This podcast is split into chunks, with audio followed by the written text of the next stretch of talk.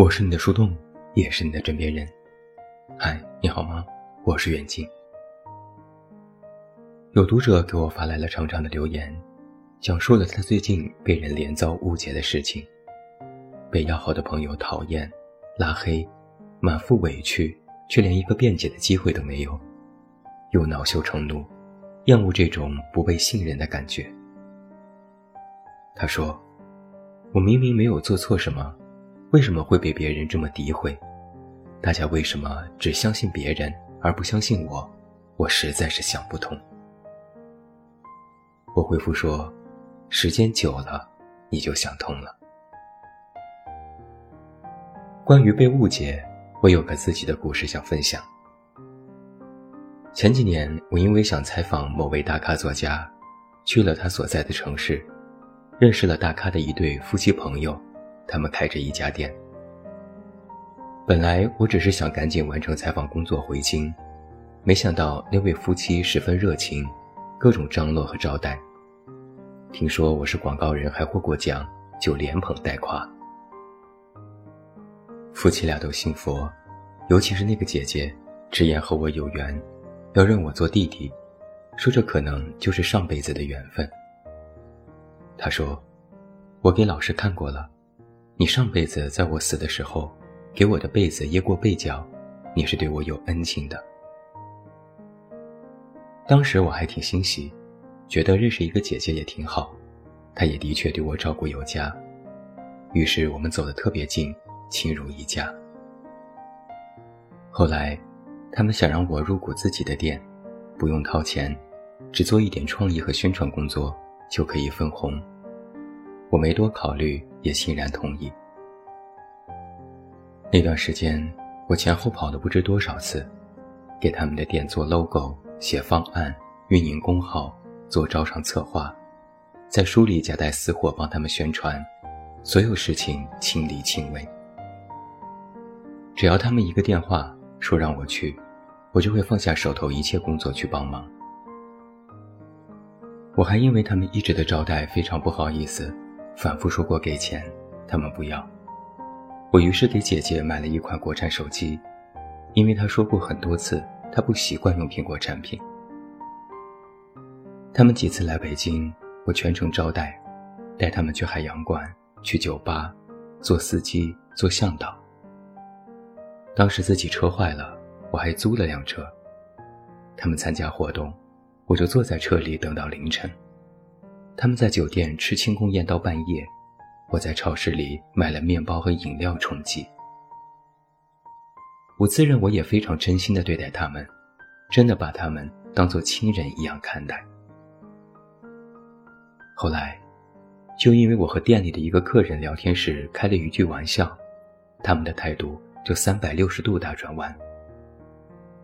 我当时非常懊恼，还找各种中间人去游说和解释。但都无济于事。当时，我的确因为自己的祸从口出，非常的自责和内疚，一直在想各种办法缓和关系。直到小半年后，我才从他们的前店员和其他人嘴里，陆陆续续听到了一些其他的事情。他们当时对我的热情，不过是觉得我做广告可以帮助他们，他们认我做弟弟，让我入股。是觉得我有用，能够给他们带来更大的收益。直到我做了我该做的事，他们觉得我没啥用了，就找了个借口把我踹开。我之前送给姐姐的手机，她和别人吐槽，怎么才送过国产的？对她那么好，起码该送个苹果。还说，送给她东西，又是唐卡又是茶叶，也不知道给钱。还说，动不动就跑我们这里，看起来工作也不咋地，闲得很。还说，我们去北京也招待不周，小气，吃的不好，睡得不好。如此种种还有很多。当时我听完之后，三观都震碎了。我真的不知道人能到这种程度。平日里张口闭口信佛。爱做慈善，去西藏转山，无比虔诚，结果就这吗？在极度的伤心和失望之后，我陷入了漫长的愤怒期。我想不通，为什么我真心对你，你却这样对我？你利用完了我，就可以毫不犹豫地踹开，甚至还在人前人后说尽了我的坏话。搞到后来，那位本来关系还不错的大咖作家也把我拉黑。几年后，等我再回想这件事，我承认自己遇人不淑。当时关系要好的时候，那对夫妻在我面前各种说那位作家的坏话，我都无知无觉。我其实当时就该意识到，这样的人应该当心。还是自己太过年轻。不变人心。其实有点想笑的是，直到今天，他们的品牌和宣传用的还是我做的东西。说起来其实有点奇怪，人生在世哪能不受委屈？尽管人生的委屈有千百种，但我最讨厌的就是被人冤枉。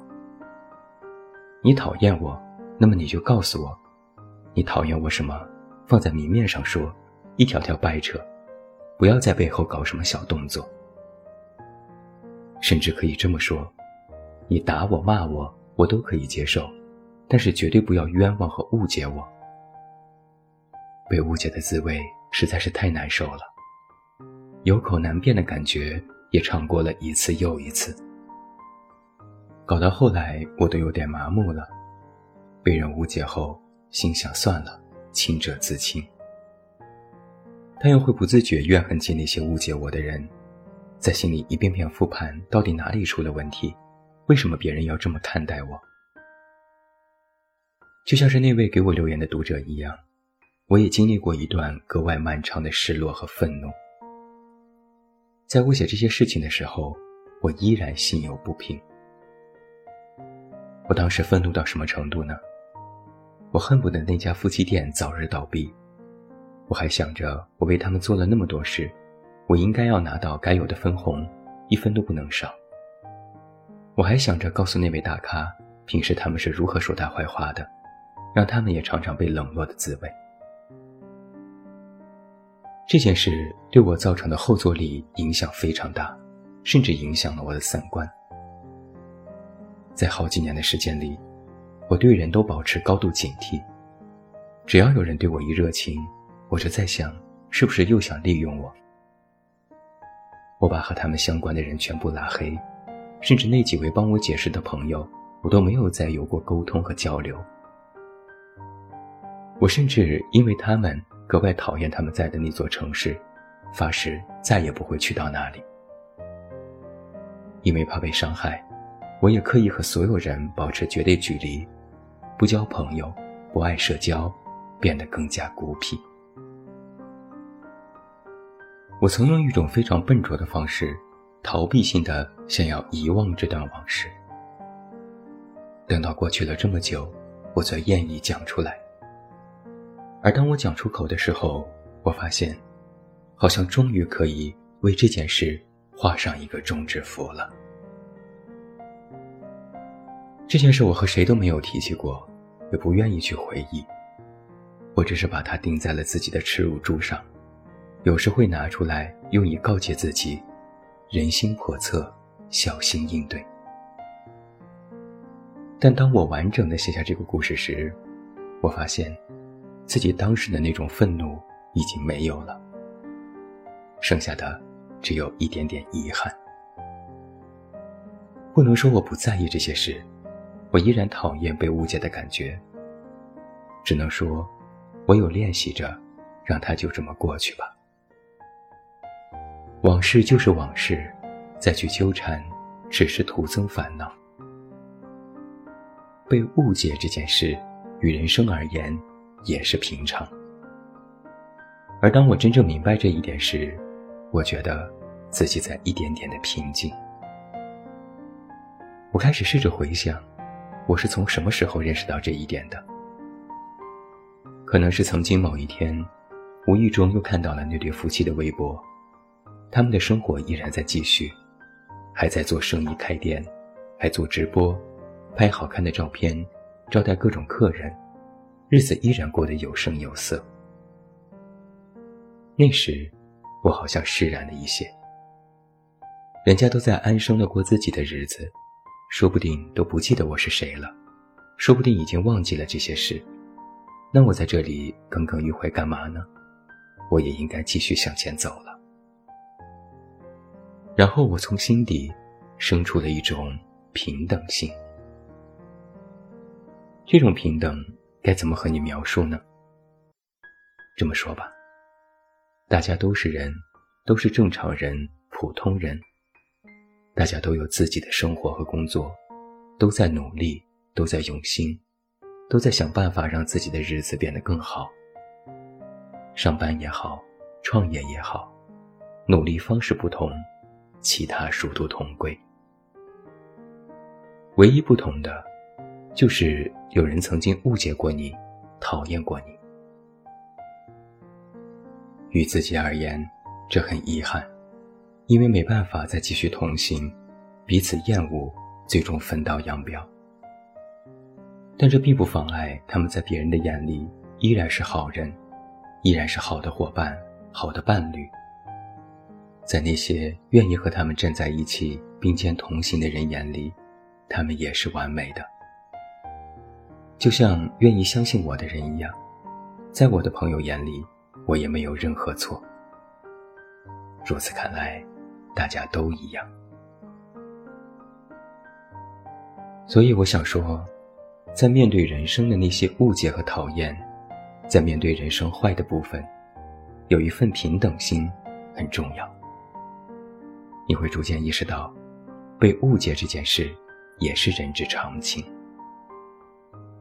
以前，我很不容易原谅别人，更不容易原谅自己。我恨那些误解，也不喜欢因为被误解就各种忧愁埋怨的自己。这是一个走不出来的轮回。如今我才知道，和谁和解，都不如和自己和解。对别人的恶，最终都会投射到自己的身上，而发现自己的恶，并善于和自己和解，是一种解脱。曾经我讨厌一个人，会讨厌这个人的全部，认为他们的优点也是惺惺作态，想每天监视他们。等着他们倒霉，那我这口气就顺畅了。如今想想，也是有点可笑。何必呢？现在，不会再刻意盯着他们身上隐隐闪烁的痛苦或欢心，意识到，我们都不过只是一个活生生的人，应该平等对待。由此反观自己，就能察觉到，喜欢你的人。讨厌你的人，误解你的人，你，我，他，我们的内心，阳光与黑暗并存，其实不过如此。那么，也就没什么不可接受的。最后，我想说，人生还有很长的路要走，这一路上，总是伴随着诸多风雨和矛盾。关键不是想要如何躲避他们，而是在他们到来后，你用怎样的姿态迎接，你用怎样的方式善后。如果，你也被误解，心有不甘，委屈难过，我不劝你放下，而是告诉你，再等等，别急，那些坏的部分，你之所以难以承受，是因为靠得他们太近了。不妨试着继续向前走，一直走，走到很远很远之后，再回头去望，也就看不到他们了。如今我在想啊，可能再过几年，等到我们再老一点，再成熟一点，我很想和那对夫妻见一面，坐下来，喝杯茶，聊一聊，不谈往事。只聊一聊我们的失败和伟大。到那时，我想我们都会明白，这过往的一切，那些曾经的不平，不过都只是衣袖上的一些灰尘。轻轻拂去，也就是了。我是你的树洞，也是你的枕边人。关注公众微信“远近”，找到我。我是远近，晚安。